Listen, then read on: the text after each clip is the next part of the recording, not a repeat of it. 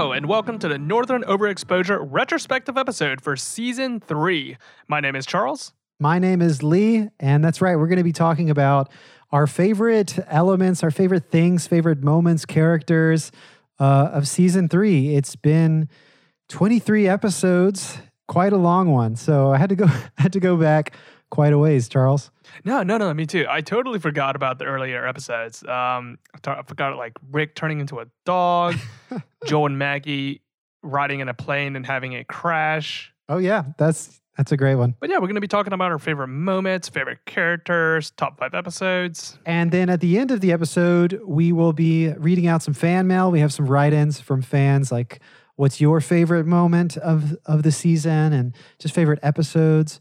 So yeah, I don't know where where do we begin? What is season three? Well, I wanted to talk about what actually makes this different from the other seasons, other than the obvious answer that it has 23 episodes and the other seasons have uh, seven and eight, respectively. Right. Yeah, they're much shorter. Yeah, you you brought up the question to me, Charles. Why is this a complete season? I have a couple of answers on this. So I think that the first one that comes to mind is that we have recurring characters in this season. So Ron and Eric Yeah. were introduced last season, Right. but they come back throughout this season. We see it on Adam and Eve, particularly. They come back at, at like three or four episodes. Yeah. They're common people to see. Officer Semanski, she comes back uh, at least twice. I want to count Yeah. on this one. I think the I think we mentioned it like her second or like her last time coming back in the season was sort of just like a throw it felt like kind of like a throw in like there wasn't a lot going on there but uh, you know i'm glad they brought her character back i hope we see more of her in a more um, in a deeper capacity Yeah. I think that this season also deviates from the other seasons in that it can have episodes entirely dedicated to other characters. And we've seen that before in the earlier seasons, but it feels like on this one, they were comfortable with the fact that it doesn't have to be about Joel at all. Like the audience understood that the townsfolks have their own lives, so we don't even have to mention Joel. So, Three Amigos, for example, that was an episode that didn't even have him at all. And it still worked within the confines of the show. yeah that that episode specifically is very out there like on the spectrum further away from your typical episode but there are um smaller examples of the same thing where as you're saying like we don't really see joel maybe we see him a little bit or maybe we don't even really see him at all in the episode because you know there's there's more focus drawn to i don't know the, the rest of the the town the cast of characters there Yeah.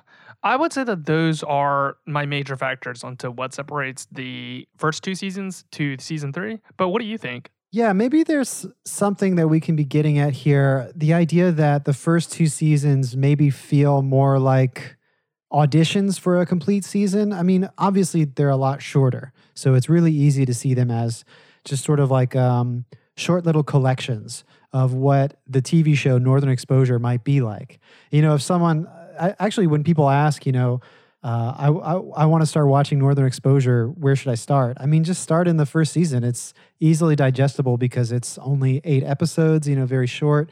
And it's the same with the second season, you know. And and if you finish the first season and still like it, you know, you're watching the second season. It's it's just as easy. In fact, it's one episode shorter, so it's really easy to get into. So maybe that's a distinction in that this season is sort of also around the height of the show. You know, it's it's starting to win a lot of Emmys, get a lot of critical acclaim.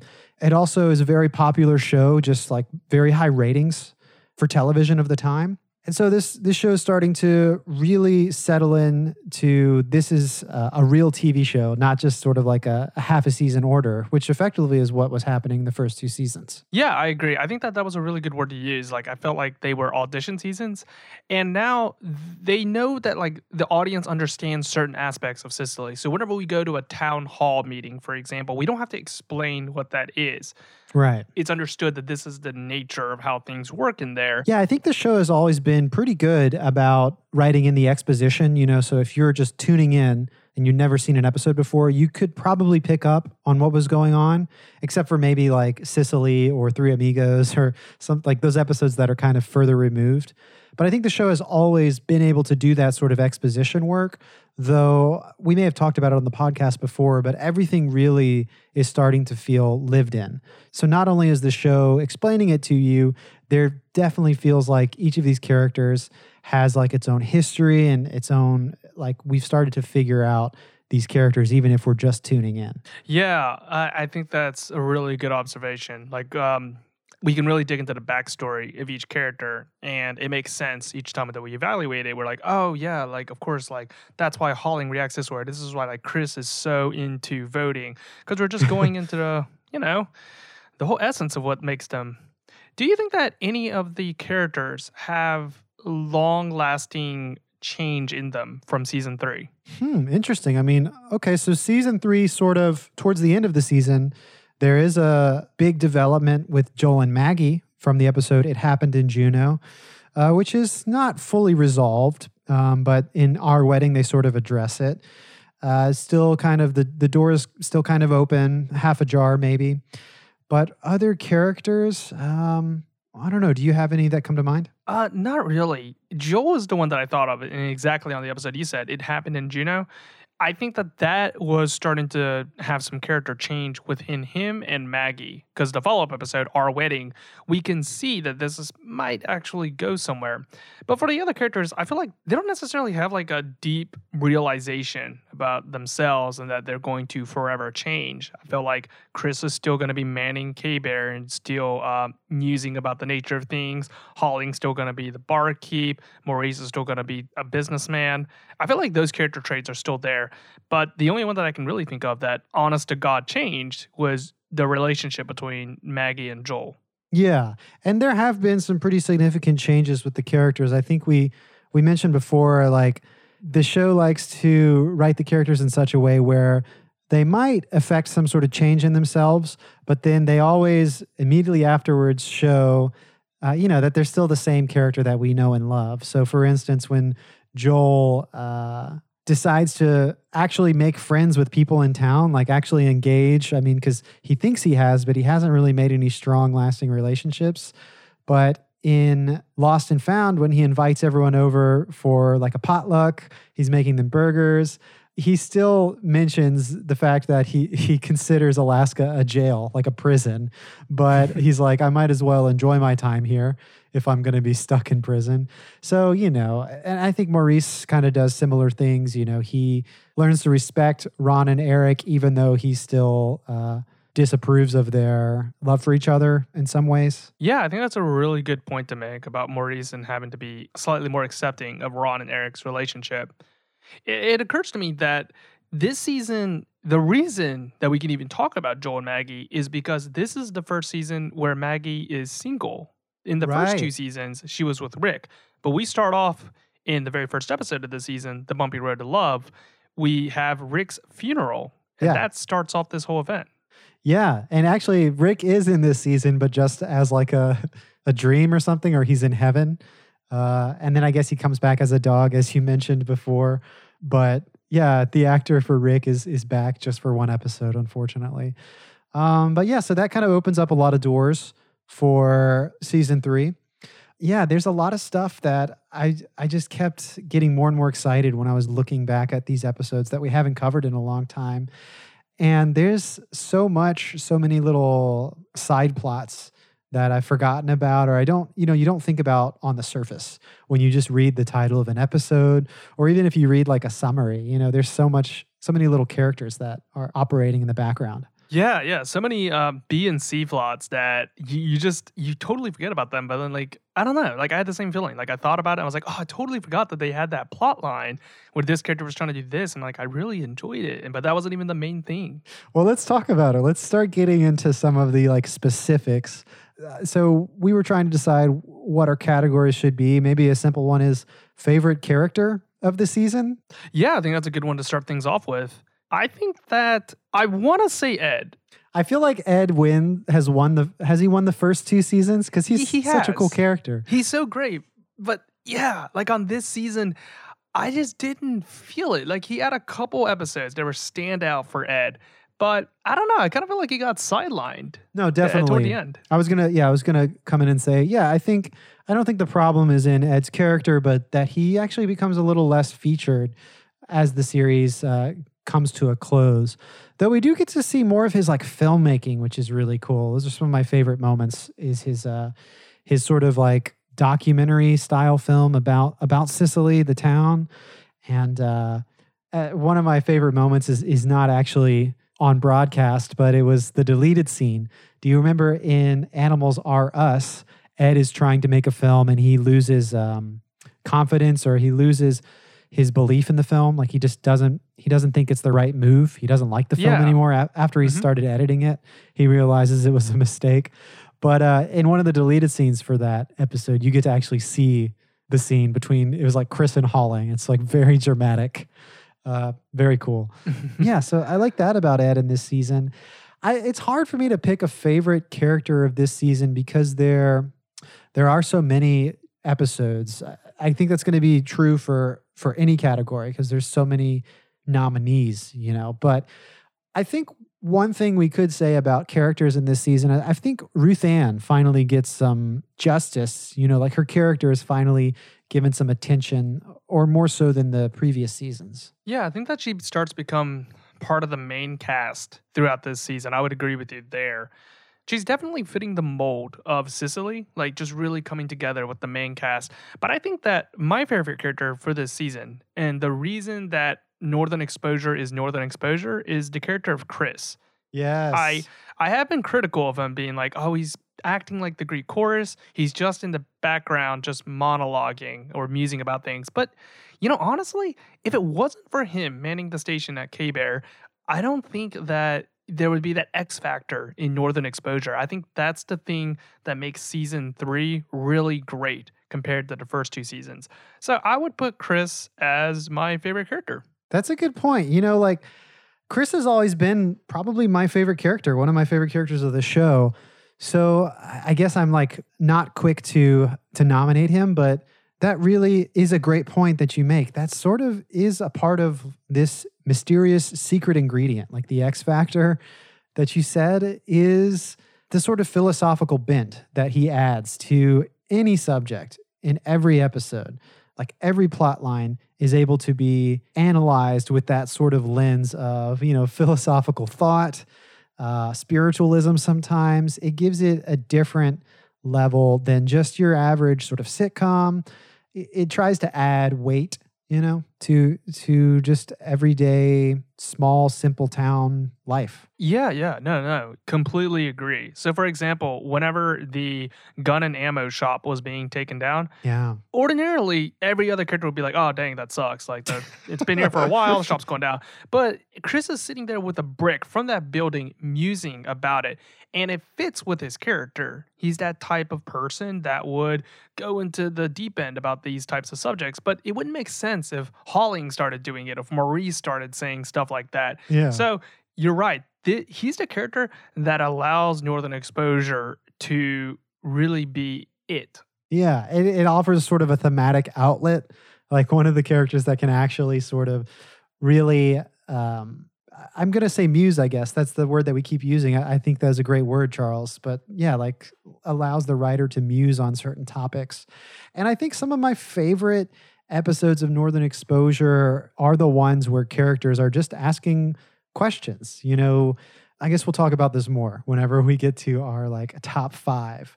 But for instance, the episode Our Tribe, a lot of that is Joel sort of asking. There's a great scene where Joel is with Ed and he's walking the goat. I don't know if you remember he he was uh, gifted a Oh, goat yeah. as a Forgot about that. as a present for uh, curing one of his patients. And um, you know, I think the scene starts off. He says, "Ed, what does belonging to a tribe mean to you?" And I, I think the show is really introspective at times, and and that's something I really like about the show is when it does simply ask a question. I think we uh, a recent episode, our wedding, there is a sort of a monologue that Bernard gives on K Bear where he doesn't really give any answers, but he sort of muses or asks questions about what is it about um, marriage? Is it a biological imperative or is it like a divine mandate? I, I don't remember what the words he uses. I remember he talked about like the differences between men and women and how it didn't matter in the end because ultimately they wanted to be together, which was really fitting because it was kind of like subtext on Joel and Maggie's Right. relationship. So, with the clever use of the radio of K Bear, you can talk about topics without really just hitting them in the head. Like, Yeah. I, I, I- mean, I guess you could argue that it is hitting it on the head Yeah. with the use of radio, but like, I mean, it gives I it like it a different that. layer or it gives it like a different lens, I guess, to kind of yeah, you're not just directly talking about something on the nose. Even when you are, you have that sort of that added layer that you can kind of separate. Okay, so I want to talk about our favorite moments in season three, and I have a couple of them. All right. What you got? Okay, so I think me and you both have this as one of our favorite moments. I'm going to guess. But it's the episode Animals R Us where Ed gives up filmmaking or at least becomes discouraged in it. But then at the end of the movie, we see the little documentary that he made. And I thought that was a really sweet, pleasant scene. Yeah, I remember notching that down on my notes, being like, this is like a really great Northern Exposure moment. And it looks like a really cool film. You know, it's sort of this voiceover narration, very simple and enjoying the beautiful small things that Ed sees whenever he's just walking around Cicely. Real slice of life. Yeah, yeah. I think that my other two moments are they're closely related, but they're from different episodes. So they're the town hall scenes that happen in Democracy in Action and in The Body in Question. They both Yes. have town hall scenes. They kind of both have Chris leading the charge, and I just really enjoy those types of scenes uh, where the town is all coming together. It's very formal, yet because it's such a small town, it's not formal because everyone can just kind of speak their mind Yeah. and I think they're great writing uh, vehicles for people to use. Yeah, I think uh, the show does justice to these scenes. Like anytime we go to a town hall scene, there's usually a very important debate, like a dilemma or a question that needs to be answered. And these are this is some of the best writing, as you said, in these episodes happen during these town hall meetings. The quandary of should we unveil this um, frozen Frenchman Pierre and reveal that Napoleon wasn't at the Battle of Waterloo? Like, what sort of butterfly effect would that have on the rest of history if we revealed that this very important moment actually never happened? I'll also add in the town hall scene from Lost and Found with um, the U.S. Postal Service, you know? Correction, the episode I'm talking about is called The Final Frontier, episode 20 in season 3. I really, I really enjoyed yeah. Joel and Chris's uh, argument. Is it always Joel and Chris arguing? Uh, I think the election episode between the mayor, Yeah. like when they were electing the mayor, Right. I, I I don't think that that one has Chris arguing. That one's Um, more of just Holling and and um, Edna yeah, trying arguing. to answer questions. Yeah, So just a couple other favorite moments. I mean, I think a big one for any fan of the show is uh, the fling. You know, it's not the thing you fling; it's the fling itself, where they fling the piano. yeah, It's a big set piece and and very memorable image, and you know the music playing behind it. Again, calling back to that body in question town hall meeting, the way that town hall meeting is interrupted by the Telekutans. I love that scene with the Telekutans rushing to the town hall and they say like we co- we've come for the body. Oh yeah, I totally so forgot about that. That's actually that's funny that I can remember the town hall scene, but I don't remember how it ends. because there's so many there's so many great little snippets that are almost hidden in a way. Um there really are so many favorite moments. It's going to be hard to to sort of pick and find each one because they're they're hidden in this way. But i'll offer this could be like sort of the end of this segment and bleeding into our next segment. One of my favorite moments is uh, one that i nearly forgot about but it involves the character larry coe or bob you know, like the the, The chimney golfer? sweep who was actually a golfer. yeah, Yeah, the famous golfer. I really liked that for some reason that moment when Joel sets up that that putt at the very end and he asks Larry to just try it, like just see what happens, you know. This was the character who sort of choked at the at the what is it, the Masters? yeah. It was some sort of like large golf tournament that's no longer ran, like it's discontinued. Right. And so he choked on just like a three foot putt, and it sort of like ruined his entire career. He just went AWOL after that.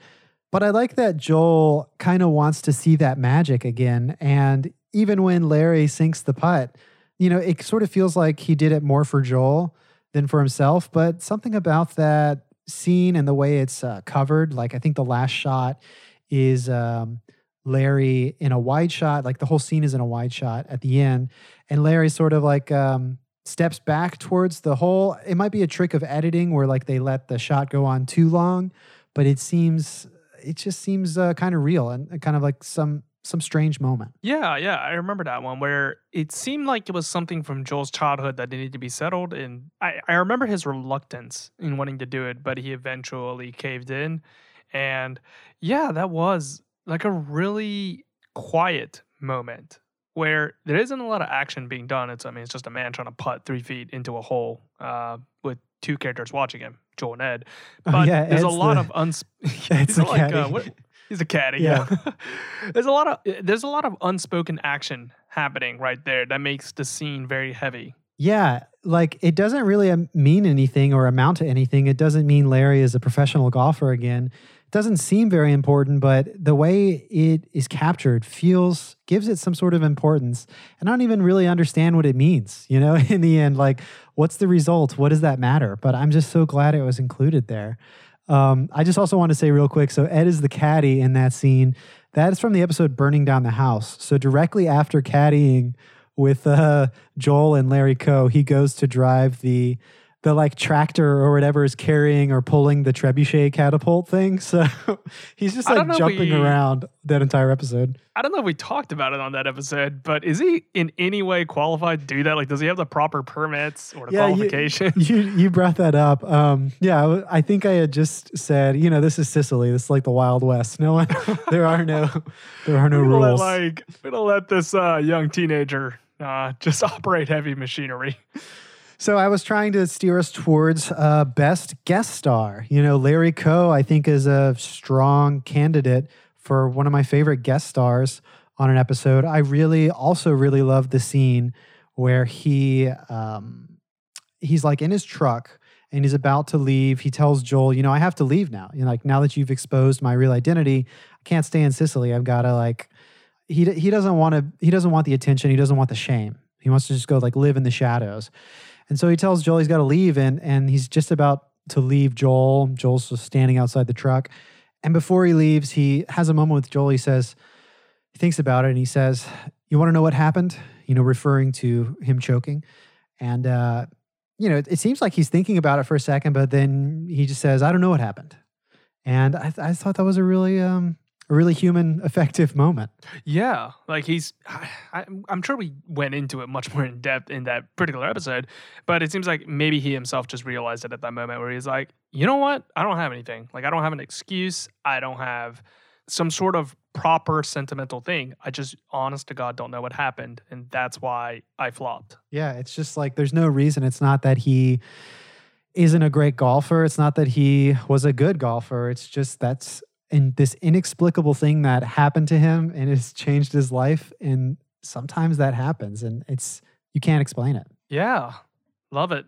Well, so what are some of your favorite um, candidates nominees for best guest star? Okay, so through the definition of guest star, it's any character that's not a main cast. So Yeah. I feel like I can nominate Valerie Mahaffey, i.e., the character of Eve. Yes. But because she's already an established character, I'll go with another one. I thought that the character of Irene Rodinette, the optometrist in Only You, I thought that she was actually a pretty good character. Now that I thought back on it, she Yeah. was uh, she was the one that was the only woman in the town of Cicely that was unaffected by Chris's pheromones. Um, apparently, Chris attracted like a Chris wide Kahn. swath of women. yeah, Chris Khan. He had so many women with him, and that was the one woman that he couldn't get.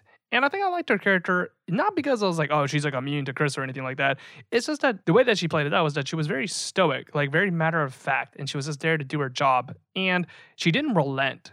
It wasn't like at the end she fell in love with Chris. She knew what her priorities were, and she kind of just went ahead with her own life. And something about it I just really liked.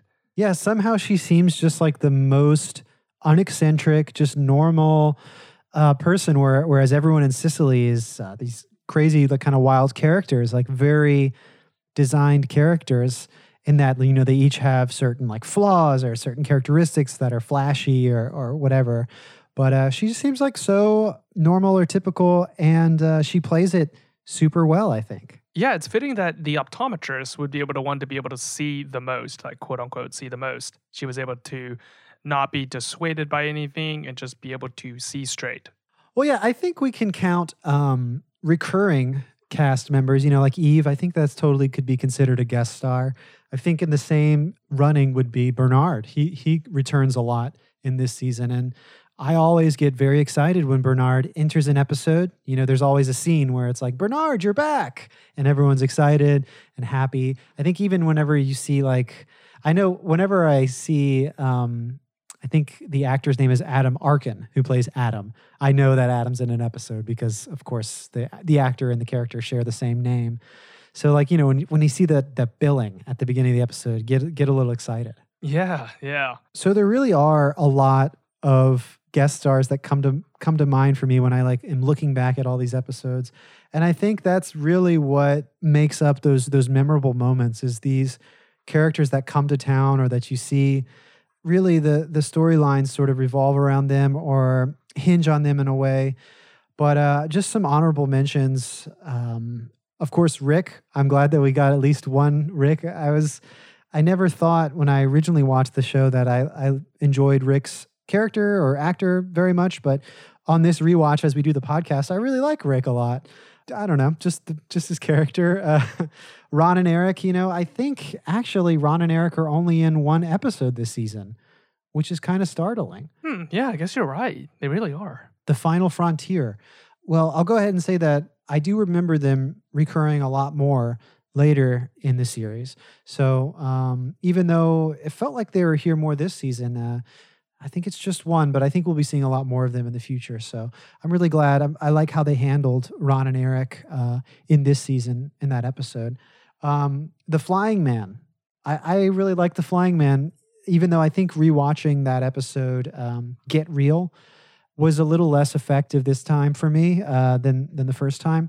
I still really like that episode, and I really uh, enjoy sort of this. Um, what's the word I'm looking for? Just like the tenderness in his plot line with Marilyn. And I do have one more guest star um, that I really enjoyed. It was uh, Colonel McKern from the episode Lost and Found.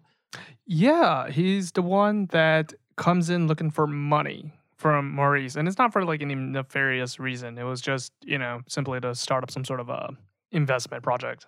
Yeah, I think when I first watched the episode, I thought, you know, maybe there's something nefarious going on here, or maybe there's like something that we don't really realize. But the truth is, uh, what we don't realize is that um, that the colonel actually admires Maurice much more than Maurice admires the colonel. So it starts off with uh, sort of Maurice idolizing this man, where in reality, at the end of the episode, you know, we kind of get the sense that the colonel is trying to say, look, you know, I'm only human and uh, you should really be proud of yourself. You got to stop like idolizing me. You know, you, you've done much more than I could ever be. I, I think the line is, uh, you want to know why I never became an astronaut? It's because nobody asked me to become an astronaut. Like he never got that shot like Maurice did. Yeah, yeah. He's a great device to use in order to reflect on Maurice's reverence for his elders or like his superiors because he is the character that like unquestionably will worship them. Um, yeah. So sorry, I had quite a long list of best guest stars, but I, I kept uh, trying to, you know, figure out what what are all the nominees, who are the candidates, and and each time I found is like, oh, this this character was in this episode, but you know, maybe it's a one off here or there. But I really really enjoy these little side plot lines. Okay, so we're talking a lot about the show Northern Exposure, but let's talk about the podcast a little bit more about what we're doing. Yeah. So, on the podcast, at the end of every episode, we always have a guest analyst on that comes and talks about what it felt like for them to watch the television show. And for this season, we had about 20 or so guest analysts. Not every single episode had one, or some of them were repeating. But I want to preface by saying thank you to every single one of the guest analysts that came on. We loved every single one of your opinions, uh, what you thought about the show, what you didn't like about the show, and your honest opinions about it. So, for every single one of y'all, thank you so much. But I do have to say, though, there are two guest analysts that I particularly liked, Yeah. uh, and for two different reasons. So, for the first one, on a serious way, I liked Nico for the episode Wake Up Call. I thought that he brought up a lot of views that me and you didn't even think about. And I was really kind of floored by his analysis. And I remember being uh, very struck whenever I heard him talking about it because he went through a lot of themes and a lot of areas that we didn't delve into. And for a newcomer to be able to see that, I was really amazed. Yeah, I think he took it very seriously. You know, I think he really enjoyed the episode and really, I, I guess it resonated with him just seeing all these uh, these different themes and motifs. I think he I think he used the word echoes of like these different elements that sort of maybe happening in one storyline is sort of echoed in another, like these themes of nature, magic, and um, reality uh yeah it's a it's a great episode and i think one of the one of the best uh, guest analysts Now, for one that really made it their own, I would have to give that one to Hayden for Oy Wilderness for really just capturing into that moment of being a guest analyst. Uh, yeah. That's not to say that what she had to say was drivel or like useless. I'm not saying that at all, but like I really enjoyed the way that she kind of just made herself a character yeah into the podcast. yeah she i think it was like very personal you know she was uh sort of performing in a way but it was really funny and uh yeah i think she really she kind of spoke openly and, and sort of like uh felt very personal and just like chatting with someone you know it was very goofy that that is definitely one of my top favorite guest analysts um, I'm realizing this is going to be hard to pick one, so I think I'm just going to list a couple of my my favorites. Uh, I got to hand it to John, Paul, and Lee. They were the brothers who recorded for the episode Roots. That one was a very interesting analysis because um, Lee had grown up watching the show, and uh, John Paul had started watching the show probably in high school or college. Whenever uh, we were, me and uh, Mason, we're, we're all in a band together. We we started talking about it and maybe shared the show with John Paul. And I really liked their analysis because it was two brothers just kind of chatting for I think it was like 10 or 13 minutes. It was our longest bit of analysis, I think, but I really wanted to include it like most of all of it because it I think it really I, I- think it's just kind of like the nature of podcasting, two people talking, you know. It, it really I don't know, I enjoyed it. Yeah, yeah, yeah. I I remember them just kind of like playing off of each other. Like they they like one would have an opinion and the other one would just chime in to be like, "Wait, let's not save it for like uh Lee and Charles to talk about. it. We can just talk about it amongst ourselves." And um, I think similar to Nico's commentary, uh, but this one is a little goofier. But I think it reached uh, a similar level of analysis. Was uh, Danny in the episode Dateline Cicely because uh, he sort of went way over analysis on everything, almost to the point that it was humorous. But he was like arguing very fervently. But I think that even if it was sort of a humorous take, I think there is uh, some some lessons to be learned in there, like some certain maybe you're over analyzing it, but that's what we do all the time, Charles. We kind of like analyze it to the ground to where it, it kind of doesn't really matter. But um, but I do think it was a very interesting and fun analysis. And um, then just finally, our our guest John on the episode "A Hunting We Will Go." I I remember I actually can't remember too much about it, but I do remember really enjoying um, his take on uh, his actual experience with hunting, which sort of mirrored the episode. oh yeah, I forgot about that. That played right into the episode. I was really glad that he was able to provide insight into that since, you know, neither of us have hunted before. Yeah, you know, there's so many. I think every guest I could talk about. You know, I'm looking at them now. They're also they're also good, and I think we said this before, but really, like every time someone has something to say about the show, it's always uh, expanding on what we've said. You know, it's always something different or, or something new, which I really like. Yeah. Oh, I forgot. Um, I have one more to add. Yeah. I forgot about Jeanette. Yeah, I really that was a a, a fan of the podcast who has her own podcast, and uh, you know we invited her to do a commentary for the episode Our Tribe because that's sort of about um, you know Joel joining into the tribe and you know becoming a little bit closer to the town of Cicely, and uh, you know we thought it fitting that we would ask uh, someone who is like a Northern Exposure fan, part of the Northern Exposure tribe, you know, to to chime in and. Um, I really liked what she had to say about sort of this nurturing, sort of caring aspect of the way the townsfolk, each character treats each other. So those are our favorite guest analysts for each episode, but I'm having a hard time deciding what my favorite episode of season three would be for the podcast. Yeah, there are um, there are a lot of them, and it's kind of hard to remember. You know, there's I know that we've really gotten into every episode. I, I think I really enjoy at the end of every recording, Charles. I feel like it really enriches my understanding of the episode that I watched, you know, because I have my own opinions, but kind of talking it out with someone really gives me a, a better understanding of every episode. But um, I tend to choose, I feel like uh for the first two seasons, I would choose like uh, the ones that we had the most fun on. And so maybe I would choose one of the episodes that we recorded in person, Charles. Um, those were a lot of fun. But uh, I think one moment that has always stuck with me uh, it's earlier on in the season uh, of this podcast is uh, in Oy Wilderness when we found uh, a Wikipedia article for wolf attacks. Do you remember this, Charles? Oh God, yeah, I forgot about we that. could not stop laughing, and that was uh, yeah, that was one of my favorite moments. Oh my god! Just the very idea that that exists is the greatest thing ever. I I love that so much. I think you're onto something. The episodes where we're together and recording are one of the most memorable ones. So, with that in mind, I would have to say Burning Down the House was a really great Yeah. episode. I remember recording that one, and I thought that we were really on top of things on that one. I thought that me and you might have been on different aisles. Like, I believed in one thing and you believed another. And I think we were trying to convince each other as to why this thing worked. So, off the top of my head, I can remember talking about living in the suburbs versus you know living in the city or something like that or like why we Yeah. shouldn't give so much crap to people who chose the suburbs which was a position i was trying to take and i remember you were able to offer counterpoints to that and i, I really enjoyed that episode in particular Yeah, I don't know if this is like giving away our secret sauce or, well, I mean, even, I mean, I can say this my favorite episodes of ours are the ones in which, uh, you know, we each prepare our own notes and kind of talk about elements that we like to talk about, but the ones where a, a, genuine question comes up organically, something that we hadn't really prepared.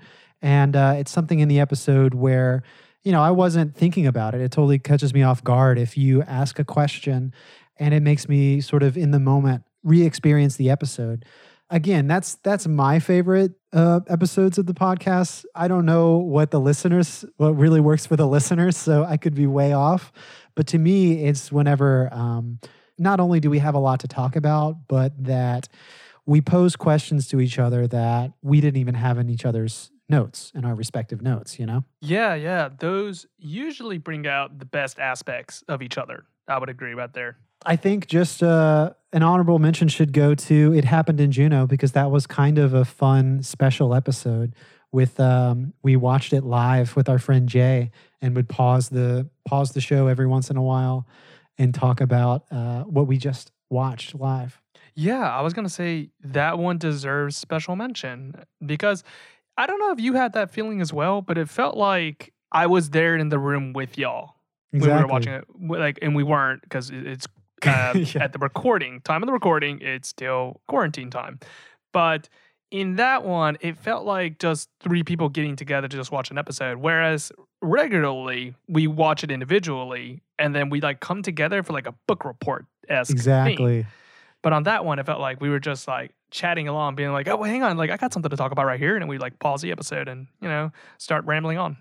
Yeah, I really think there is a big difference in how we normally prepare for an episode, or at least for me, I, I'll watch an episode and I'll oftentimes rewind a scene a lot, or I'll um, pause pause a scene and look something up just to sort of get a full understanding of what's going on. But uh, there is something to be said about actually watching an episode in order. I mean, I guess for that episode we did pause it, but um, yeah, i i if we had more time, Charles, we would be watching these episodes more than once. But uh, because we only have you know a, a limited amount of time i feel like when we prepare we need to like really focus on everything that we see Okay, now I think it's time for us to talk about our favorite episodes. Uh, in the past seasons, we've done like a list from like best to worst, ranking every episode. Um, I almost thought about trying that for this season, but of course, there are 23 episodes. So it would be really hard to kind of uh, get so precise with it. You know, I did end up breaking out all the episodes and giving them like a rating, like one through five. And I found that I had a lot of threes, um, no twos, uh, some fives and some fours, you know, a one here or there. But um, yeah, so I, I can't say exactly my ranking one through 23, but um, I do have a top five. All right. So do you want me to go first or do you want to go first? No, no, no. You can go first. Uh, rattle them off. Okay, I'll list them from the top five episodes, but from like the worst of the five to the best, which is to say, like the last episode that I name will be my favorite of the season.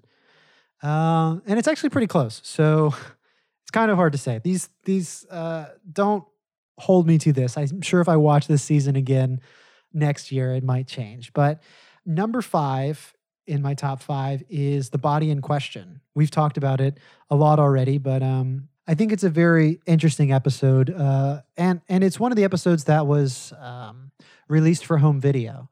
So the showrunners knew, you know, or the executives or whatever knew that this was a special episode that people would want to purchase. My number four is A Hunting We Will Go, because there is that sort of quandary of Joel really recognizing that, you know, he has these opinions, these strong opinions about hunting, but he's never actually done it. Like he doesn't really have all of the information or all of the data, you know, so he's decides to actively try to form an opinion. And uh, again, there's a lot of this episode where there's a scene where Joel goes to Ruthann and says, Ruthann, what do you think about hunting? Or, you know, he goes to Holling and Chris and he's like, Holling, uh, Chris, what do you guys think about hunting? It's a lot of those, you know, questioning and, and points of view. Uh, so we get varying points of view.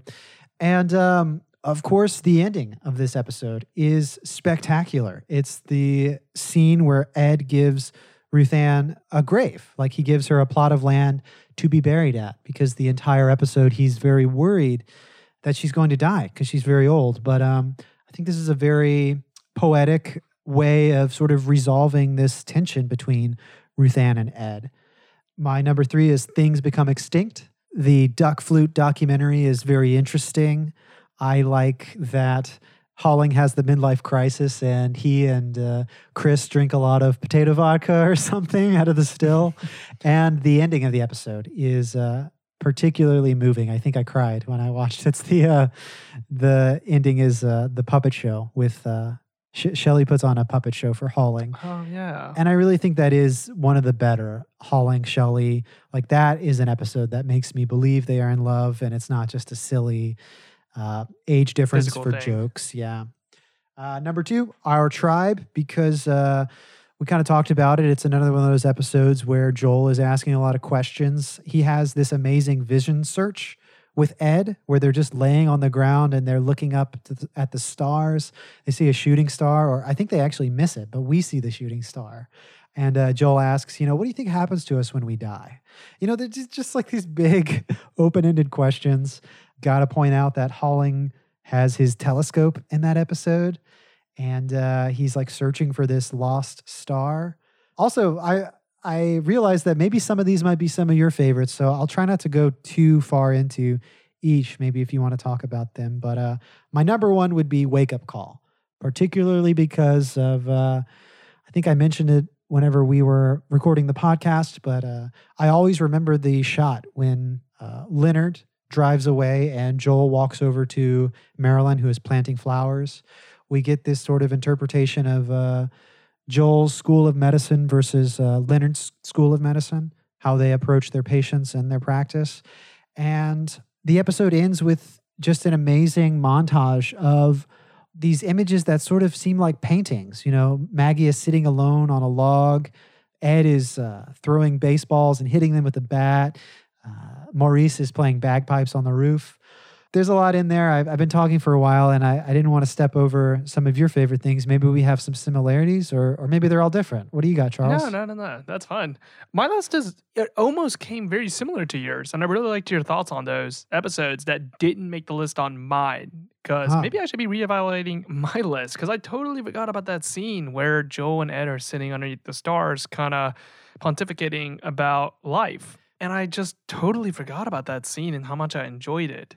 Um, but we did share two episodes, and they were even in the same order too. Okay. So my number five is the body in question, Nice. and my number four was a hunting we will go.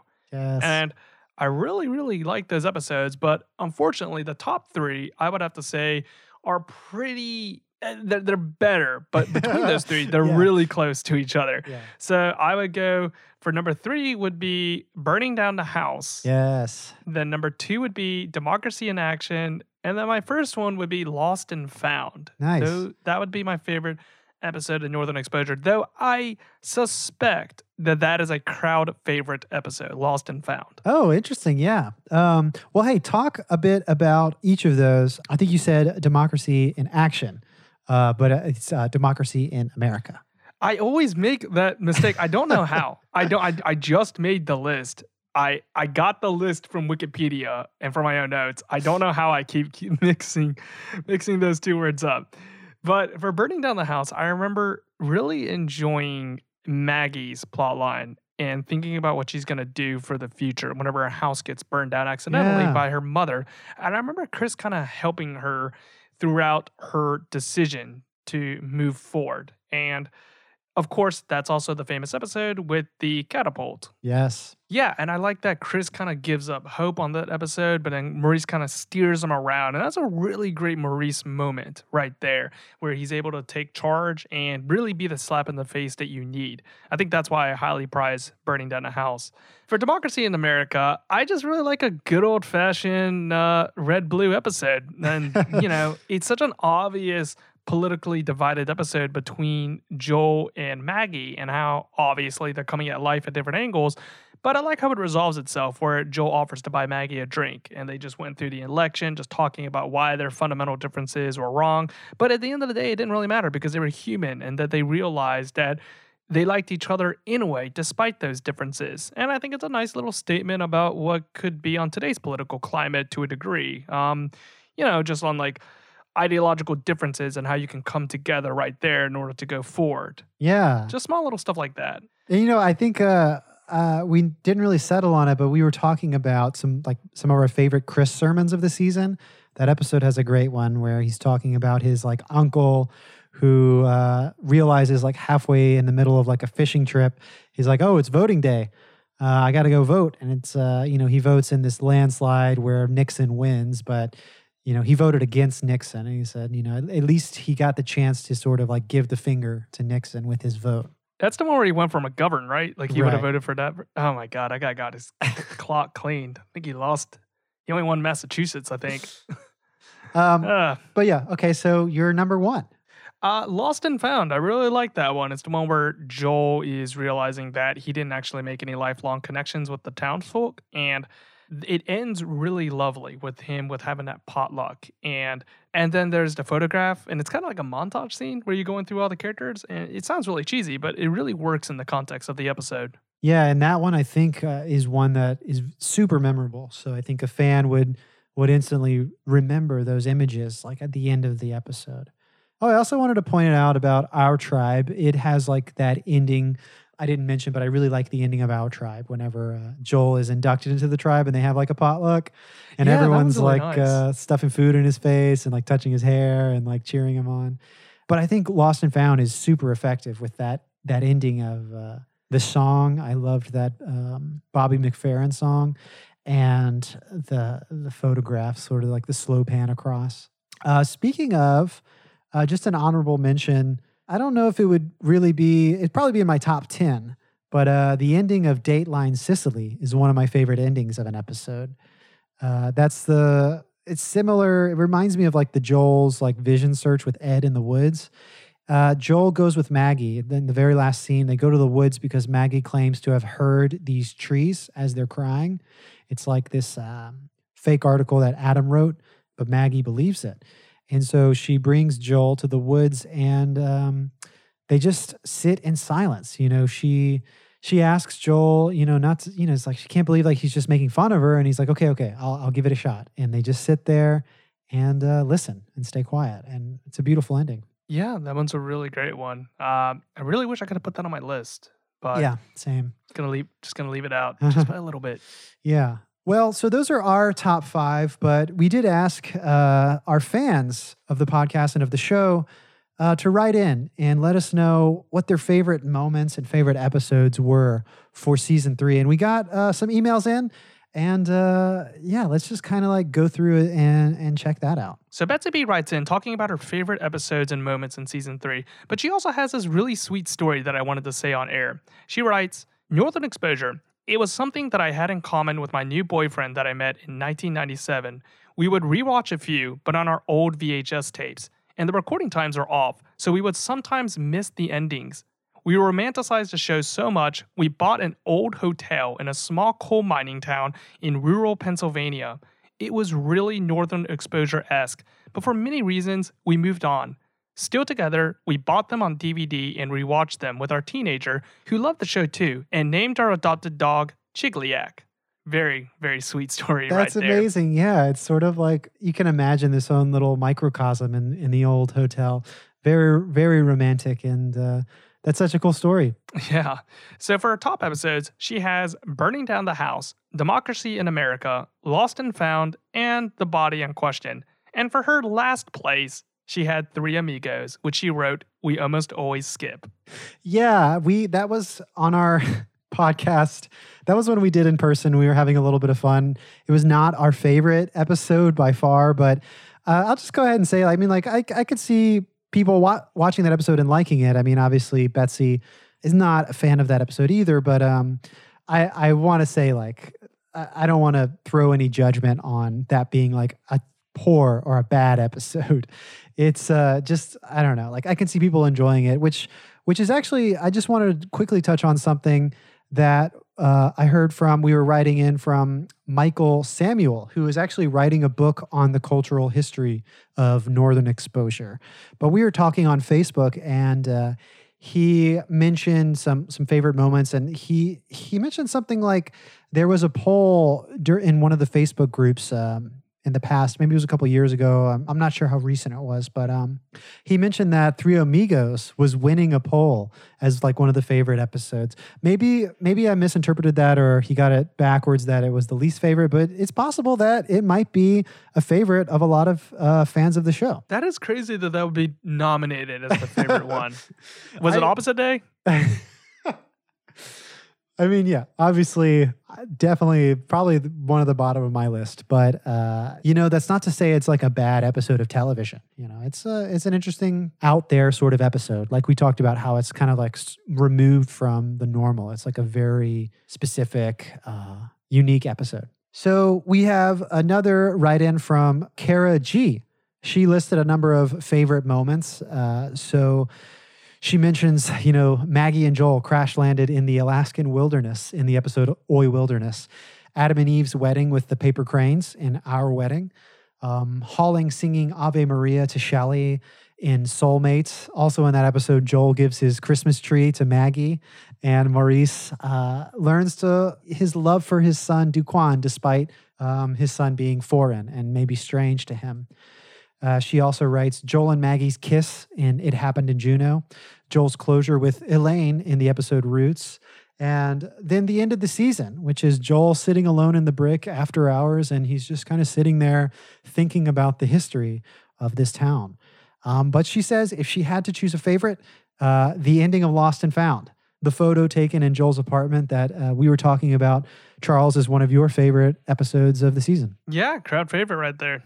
And then we also got uh, from, I think, a post on Facebook, or it might have been a message. Uh, Jeffrey B writes Soulmates. Uh, again, we were kind of mentioning all the, the greatest hits of that episode in Kara's uh, remembering of, of her favorite moments in that episode. But uh, that's definitely, again, it's one of the episodes that was released for home video.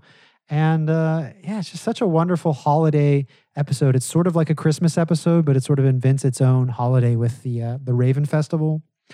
Um, yeah. Yeah, no, I would agree. Uh, particularly the Raven storyline. I forgot about that one, but that was really great. So we have a couple more pieces of fan mail, uh, not necessarily about season three, but just uh, just fan mail in general. Charles, you want to read some of that? Yeah, so we had an email from Bruce R. He was saying that back when it was airing, he would watch the television show Northern Exposure with his friends weekly, and they would always, you know, be having a great time eating good food, good drinks, good conversation.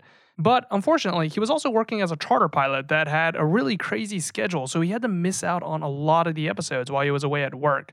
But eventually, Northern Exposure got to be released on DVD, and Bruce says how excited he was whenever he actually even heard about it. You could catch back up on all the episodes that he had ever missed right there. And he says that he's watched it countless numbers of times and he's always trying to introduce it to however many others along the way that he can find on this television show. Yeah, it's really cool. He talks about how he's revisiting this show many years later when he got the DVDs, but then also being surprised by these episodes that he missed. You know, so it's sort of like revisiting this nostalgic feeling, but then also kind of living in it for the first time. It's kind of the best of both worlds.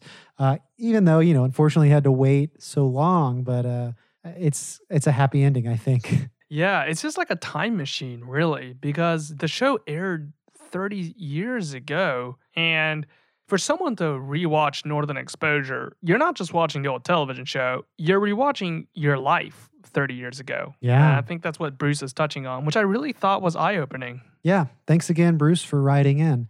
We also have a little bit of uh, fan mail from Matt S., who has been uh, following along with the podcast, kind of like watching an episode the day before our podcast release, sort of uh, following along in tandem. And he pointed out in Democracy in America, uh, in that episode, Maggie and Joel are represented as Democrat and Republican, respectively. But in real life, Matt points out that their political views are actually kind of the opposite. I can see on Janine Turner's Wikipedia page, she she's quoted as calling herself social liberal but fiscally conservative, and that she identifies more as a libertarian. Um, so yeah, kind of kind of the inverse there. And uh, Matt also mentions that he took a trip to Roslyn last summer. He sent some pictures from uh, his time there, and he recommends the burger at the Brick. Wait, the actual brick? Yeah, the Brick in Roslyn, Washington. Uh, serves. I mean, obviously in the in the TV show, we can see the signs that say like spaghetti feed, uh, but apparently they have a pretty good burger. Oh wow, nice. I really, yeah, that's uh, life goal is to go get a burger at the Brick. is it still there? Like in 2020? Yeah, the bricksaloon.com. Apparently, uh, it's been there since 1889. Um, I think Jay mentioned this in one of his uh, past episodes when he was guesting on the show, but he had actually visited Roslyn, Washington. And, um, you know, the interior of the brick is actually a set, but the exterior is the, the actual building. Um, but inside the brick, there is like a little water spittoon that is kind of like at your feet. And apparently they do like little toy boat races uh, underneath the bar there. So that's pretty cool. Um, yeah, let's, let's check out the menu real fast. This is a little promotion for the brick. All right. Wednesday special is prime rib, Thursday cheeseburger and fries. So we got to go on a Thursday and get that burger. It's number one of 12 restaurants in Roslyn. It's really. I think Roslyn's Yeah, pretty, like- pretty small too. Yeah. I mean, it's number one. Like, it's nothing to sneeze at. That's some good stuff. All right, quick punch in. Right down to the wire, we got some last minute email from Mr. Tom H. And he emailed us to say that his favorite moments from season three were the piano catapult and when Maurice drank with his son at the brick. And those are really great moments. I gotta say, like we were talking about recently, the piano catapult seems to be a fan favorite. It's a really great moment. And I don't think we really talked about Maurice drinking with his son, but that is kind of a quiet, you know, a, a good moment for Maurice's growth. Yeah, that's in Soulmates. I think someone had written into uh, sort of just just summarizing favorite moments. Um, but Tom also asks us a question in his email. He says, "Who would you cast in a new version of the show if it came out in 2020?" Ah, it's such a good question. Yeah, I, you know, immediately I'm not a casting director. I'm actually, I don't think I'm that great at choosing actors either. You know, it kind of, I don't know. I, I've gone through the process of auditions, and then sometimes I've made short films without even auditioning the actors in the first place, and and uh, I can't really say what's best practice. I guess you should probably audition your actors, but uh, but this is still a, a very fun exercise because I'm trying to think of actors who really could embody the same performances, but also maybe also thinking about how the show might change if it came out as like a reboot in 2020. Yeah, I was having the same problems that you were saying, but the way that I reimagined it was if we're going to recast the show, we're probably going to change some stuff about it. Like we don't have to keep it exactly the same. Like it has to be that exact age range on that actor. It has to be even like the same genders. Like I think that you can mix around a lot as long as you have the concept of the character down. I don't necessarily think that the race or the gender uh, matters that much. So I had used those as factors whenever I was trying to recast. Yeah, so we're kind of thinking more of a reboot rather than a remake. So we're kind of reinventing it in a way, but trying to capture some of the old magic. Um, what do you want to do? You want to start us off? Yeah. Okay. So for Joel, I had three actors in mind. So the perfect actor that I can think of, quote unquote perfect, would be Chris Messina. I've always been a really big fan of that actor, and I think he's got that je ne sais quoi. yeah, I guess you could say that je ne sais quoi. Like, I can see him in the role of Joel where he is serious, yet not too serious. Like, he has enough range to be dramatic. Yeah, Joel was the hardest for me to choose, I think, because Joel has to be, you know, he has to be a comforting physician, but then he also has to be sort of like a very abrasive New Yorker uh, he has to be a worrier. He has to be, you know, Rob Morrow really does a great job as this character. I don't think he's the greatest actor who ever lived, but you know what? I think he does a really good job in a lot of these episodes. Um, I don't think I really found an actor that would replace Rob Morrow for the reboot, but um, I was trying to think of it at least in a different light. Like, if you think about Northern Exposure in the 90s, it's about a Jewish doctor from New York who is a fish out of water in a small sort of hick town. So I tried to think of like other scenarios of, you know, what that sort of expression would be like, but in 2020. So, you know, maybe it's like an Ivy League uh, young black doctor or uh, an Asian doctor. Uh, um, the only thing I really settled on was maybe like a Dev Patel for Joel. Oh, that's really interesting. I think he could work, but I don't think he's the best. I, like I, am not solid with Joel yet. Uh, yeah, no, uh, it really is a hard one to cast. um, that's really interesting because my two other picks were John Gallagher Jr., who was also in the newsroom with uh, Dev Patel, yeah.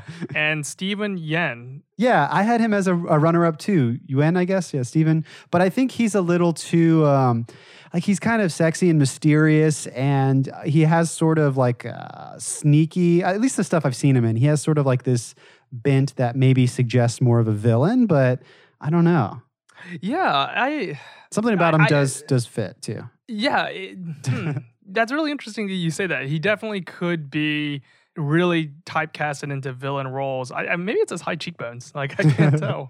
I like your John Gallagher. Is that his name? John Gallagher. Yeah, John Gallagher Jr. Jr. Uh, That's a good I felt choice. that he, he, is more age appropriate for the role of Joel. Mm-hmm. Yeah, that was another thing. Like I could think of a, a, lot of great actors, but I tried to limit it to like if we were rebooting this in 2020. Um, well, let's move on to Maggie, maybe. And and this is probably because I've been rewatching Community, but Gillian Jacobs, I think, really fits that sort of. Uh, she can display that same sort of like frustration that you see in Maggie sometimes. And she's like a strong woman, you know, in, in community. She's sort of like a feminist character. But uh, I'm also thinking about her her acting in the series Love, the Netflix series. Yeah, yeah. Uh, the Judd Apatow one? Yeah. Well, what did you have for Maggie? Uh, I had three picks for her. Um, I had Shailene Woodley, which was the most age appropriate one because she's around in her mid 20s, ah. and so is the role of Maggie. And Nasim Pedrad was the second one from SNL and Katie Findlay. Uh, she is most well known for Man Seeking Woman on season three. Oh yeah, nice choices. I was kind of looking at some uh, some SNL casts too, you know, for a lot of these because this ultimately a lot of the acting in the show really relies on some comedic talent. You know, even though I think the the most powerful moments are dramatic, I think this show is a very dramatic show. But I think you got to have some comedy chops if you're coming to this. Oh yeah. Uh, so for my next casting for Ed, this one was really hard because Ed is such a great character, and I believe like if you want to cast Ed, you should probably cast a Native American actor. Same with like Marilyn, but I just couldn't really, I didn't recognize, I couldn't find any just na- young Native American actors when I was doing Google searches, and and none come to mind. But I think you really ought to cast for the type. And you know, if you think about it, Northern Exposure, I don't think any of these actors were really big names at the time. So we're we're we're bringing big names to the table, but Yeah, I agree with you. I think that Ed was also one of the roles in which I thought about it heavily, and uh, all I can think of was like, I don't want to explicitly go find a well-known Native American actor just for the sake of this character wanting to be Native American. I felt it would be better if you just cast an unknown actor uh, that was Native American but still had the chops to bring it. I Yeah. thought that was a better one, but I still have picks for them. But yeah. what was your pick for Ed? uh, just sort of like we were talking about SNL. One of my favorite SNL comedians is uh, Kyle Mooney. I thought he could be a very Oh, goofy. good pick. And he's in, you know, he has that film uh, Brigsby Bear where he is like making a movie. So that reminded me of uh, like sort of the filmmaking aspect of Ed. No, that's such a good pick because he's kind of a, uh distant, quirky, very introspective person. I'm imagining in real life. I have no idea, but uh, I, that's what he portrays Yeah. in SNL. Who'd you Uh, have? for my pick, I gender flipped on that one a couple Nice. times. So I had Sophia Lillis, who is well known for It, Chapter One. oh yeah, the girl she in it, Beverly. yeah, right? I think she was in like the Nancy Drew reboot movie as well. Uh, I thought she could play an interesting Ed. Uh, Sydney Lucas, who is a theater actress, um, I thought that she fell into the age range Hmm. of what Ed would be. And the character she plays, Small Allison in Fun Home, I thought could actually work into the role of Ed in my mind. And the third one would be Jaboukie White, who is a correspondent on The Daily Show. Um, he's really young. Uh, he has a lot of comedy chops to him. And it's not so much that he's very yeah. quirky, but like he is, he's got his own personality. Yeah. So I thought maybe if you rebooted Northern Exposure, that would be like a characteristic of Ed. Yeah, that's very good. Yeah, I think that uh, youthfulness is very important for Ed's character. I don't think Kyle Mooney's got that. So, um, so my next one, this one is really tricky because I think we talked about it. Uh, that sort of X factor that Chris, the character of Chris Stevens, brings to the show. It's a very specific character, and it was really hard for me to try to figure out who would fit that. I, I had some ideas. Most of them were not really 2020 or not close enough for like this 2020 reboot. And finally, when I did, I, I think I've nailed it. But uh, the actor, unfortunately, um, sadly, has has passed away. But I think if he were still alive today, Anton Yelchin would make Oh, a fantastic. Chris Stevens. That is a, yeah. Oh my God. That's such a good pick, man. But maybe you can, because I was really hitting a wall. So, so what did you have? Yeah, for my pick for Chris, I went with Glenn Howerton from It's Always Sunny in Philadelphia. I think he always play, he always plays like a smug know-it-all or like a terrible human being, but I think that he has enough chops to actually turn it around into a very introspective, very confident, uh, philosophical man. I think I could see that. So the next couple I have, um, Maurice and Holling. You know, they're kind of similar in the age range. Obviously, Holling in the show is supposed to be very old, you know, but he has that longevity in his genes. Um, but I don't know. I think so. You can kind of like toss these around, but I, I think it would be really cool to see Keith David as like uh, as Maurice or Holling. I don't know. I think he's really his sort of look and his expressions have really grown with age. Like I really like Keith David today. Then we are in agreement because that is also one of mine. I put him down. Is that I for- put him down for Holling. Nice, yeah.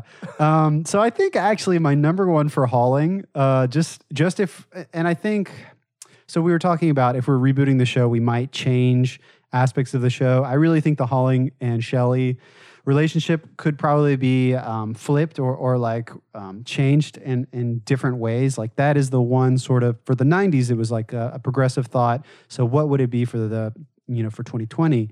But if we're trying to cast it closer to like a remake, uh, I put Wil- William Hurt for Holling. I think uh, today he's he's looking pretty old, but he's uh, he's got just sort of like very caring affect. You know, he he's I think he'd be great. Oh, from broadcast news. No, he's awesome in that.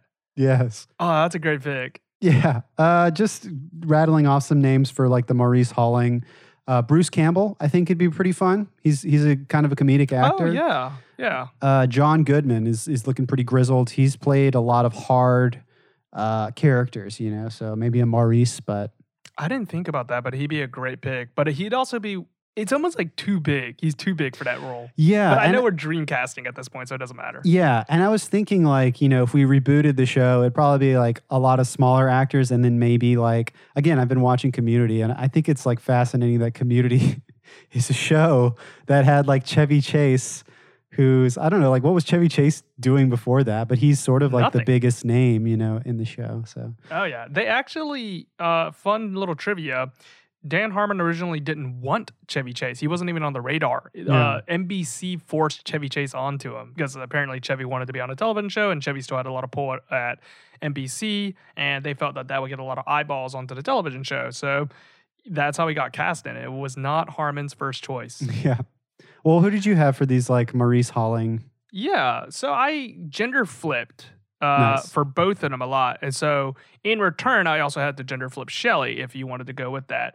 So for Maurice, I had Brian d'Arcy James. He is a theater and film actor. He's most well known for originating the role of King George on Hamilton. He's also in Spotlight, Mm. and I felt Yeah. like he would do a really great Maurice. Uh, Jeff Daniels. Uh, I think he Yeah. would knock it out of the park, but also way too big of a name and Kathryn Hahn, who I think she usually always plays a very, very confident, abrasive woman in her appearances Ah, on television shows. yeah. I'm a big fan of having her be the role of Maurice. That could be a great Maurice. I think the Jeff Daniels and Kathryn Hahn, you really kind of hit it with the uh, that they're kind of type. yeah. For Holling, I had Jimmy Smits. He's well known for- Yes, that would be so good.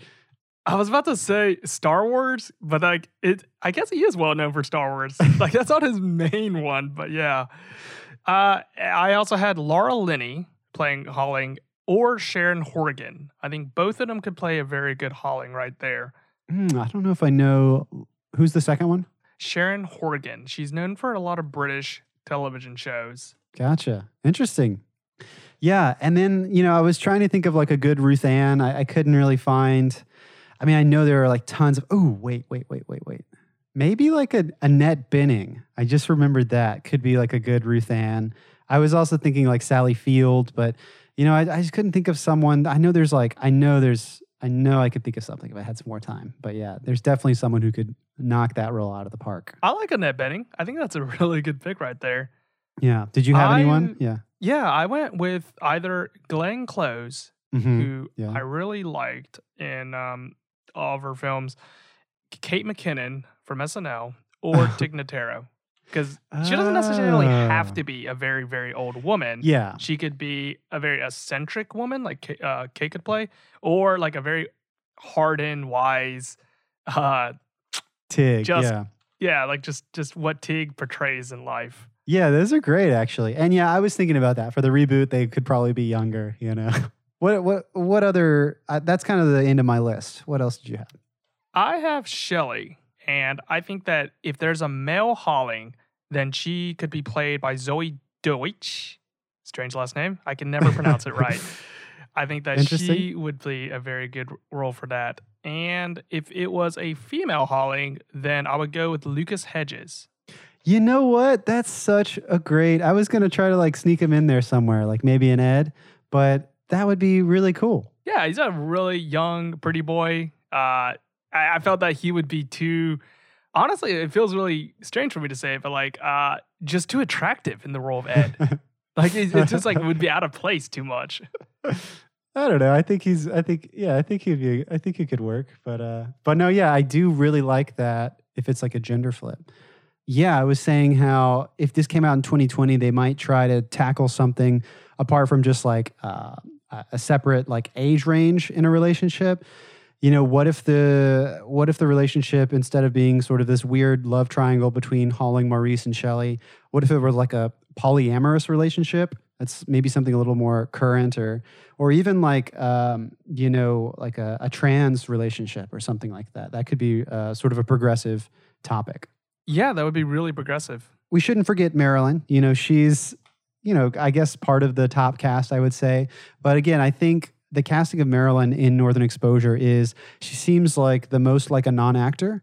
And I really think you ought to get like a non actor for this part because it's kind of so simple and so ordinary, you know? You gotta you don't yeah. really want to play that up too much. I agree. I think that's also one of mine that like I almost didn't even get anybody for that one. It was just like you have to cast someone that's unknown to fill those roles. Well, yeah, so that was a fun little experiment. And uh, we can end this little punch in with uh, Tom's closing thoughts. He says, At this point in season three of Northern Exposure, I'm growing weary of the Joel Maggie relationship and think they need to pick a direction. But it's my hope that the focus of the show continues to be on the townies and generally that it keeps delivering weird, bold philosophical storylines filled with magical realism. So, yeah, I think we'll talk a little bit more about that uh, later on in this podcast, Charles. Yeah, all right. Back to it. Um, okay. So, lastly, we do have a bit of audio that we can play. Um, this is from uh, someone who has written to us in the past, JC uh, he's got a take on his thoughts of season three. Hi, I'm JC. I want to thank you guys for doing this podcast. As someone who knows the episodes really well, the overanalyzing is adding new dimensions to what are old stories for me. It's kind of like seeing them for the first time again. Thank you. After the innocence of season 1 and 2, season 3 seems to me like the maturing of a story as well as the elements of the original story being greatly expanded in season 3, they somehow also managed to take the magic from the first two seasons and turn it up to 11. The show went from a story about a doctor going to live in a small Alaskan town to a story about a town of people with a visiting doctor. I like that most of the characters we get to know are people that came from other places, yet they seem to belong to this place. The stories of where they came from are not only featured, but they are integral to this town. We see Dr. Fleischman and we wonder will he also become a part of this? Does he belong here? Will he choose to stay? We all want to feel like we belong somewhere. Cicely is a state of mind. It's the place we all want to live. Northern Exposure shows us that place can be where we currently are. We just have to choose to be in the place that we are. Season 3 is great to watch. It's like the essence of the show. As we move on from season three and consider that there are three more seasons to go, we'll no doubt wonder can lightning be captured in a jar yet again? That's a journey we'll all have to take for ourselves. Despite the coming constraints of network executives, for me, the show most definitely remains worthwhile, with many, many wonderful episodes to come. So that was JC's thoughts on Northern Exposure season three and kind of Northern Exposure as a whole. And I really liked his thoughts on it, uh, especially about the townsfolk being integral to the town, which I agree on. It that's the thing that really makes Cicely alive. It's not because of some sort of uh, attraction or a natural wonder that happens to be there. It's the few number of people that are there that's making it come alive out of its pages. So, yeah, really great observation from JC there. He also stated that Cicely is a state of mind when it's a place that you want to go to, like yeah. a place of belonging. And yeah, it's really true. Like ultimately, we all want to be surrounded by people that care about us and to be in an environment that is accepting of who we are and willing to challenge us. And I think that Cicely is a perfect place that does that. Yeah, it's like not too busy. You can kind of escape reality and uh, just really be surrounded by a community. You know, it's not so much about uh, it is day to day life, but it's not scary. You know, it's that community, like you said, the caring. JC also mentions, uh, I think this is a, a, very boiled down essence of the idea is that the first two seasons kind of feel like a doctor visiting a small town. And this season, you could say, is like, a, it's like about a town with a visiting doctor. Yeah, great inverse right there. So um, this kind of wraps it up for our retrospective, Charles. I think, but there is a um, a quote from JC.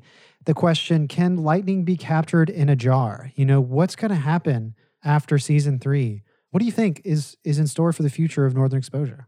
Okay, so I have to be forthright about this. So I think that there is a big shakeup that happens in season four, and everyone's been keeping it kind of like hush hush around me, the people that have seen the show. But I think that a new character comes in, and even if it wasn't spoiled for me, I would have guessed that in a way because it's around this time that you want to shake up the formula for a television show. So introducing a new character perfectly in line. I am actually very excited for that. Well, yeah, I'll try not to spoil anything for you, Charles. Um, but you know, the question can lightning be captured in a jar? I don't think that the fourth season and the fifth season are bad or anything. I, th- I think they have some of the greatest episodes in these seasons. I remember the sixth season sort of falling down, but I mean, that kind of happens towards the end of a lot of shows.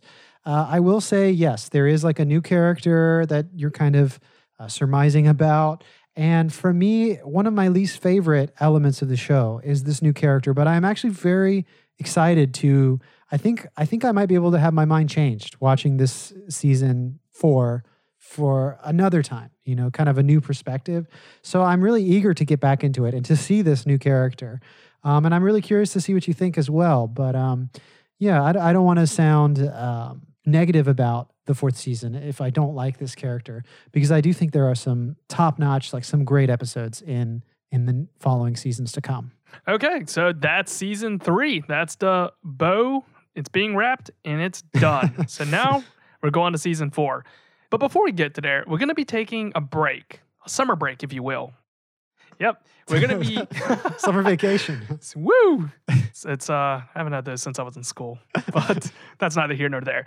So we're going to be coming back in the fall for season four, but we were hoping that we can change up some things. Yeah, so we're going to be kicking around some ideas and, and trying to think about how we can reinvent the podcast. Uh, but I mean, like, it'll probably pretty much stay the same, but we want to try some new things uh, and see how it goes. And obviously, we really want to hear from you guys. Well, we want to thank you for listening to the podcast uh, through season three. And we want to know do you have any ideas? Like, how should we approach every episode? Do you have ideas for guests? I think someone uh, mentioned we should get someone on as a guest who worked on the show. So maybe we'll have to do some like tracking down, Charles. We need to find someone uh, who was a part of the show and, see if they would uh, like to comment. Yeah, no, definitely. And if you, the viewer, have any suggestions for us for the future of this podcast, please email us at northernoverexposurepodcast at gmail.com. And please share with us your thoughts on what we should do, or even how you're enjoying the podcast so far, or even not enjoying it. Please, you know, give us criticism.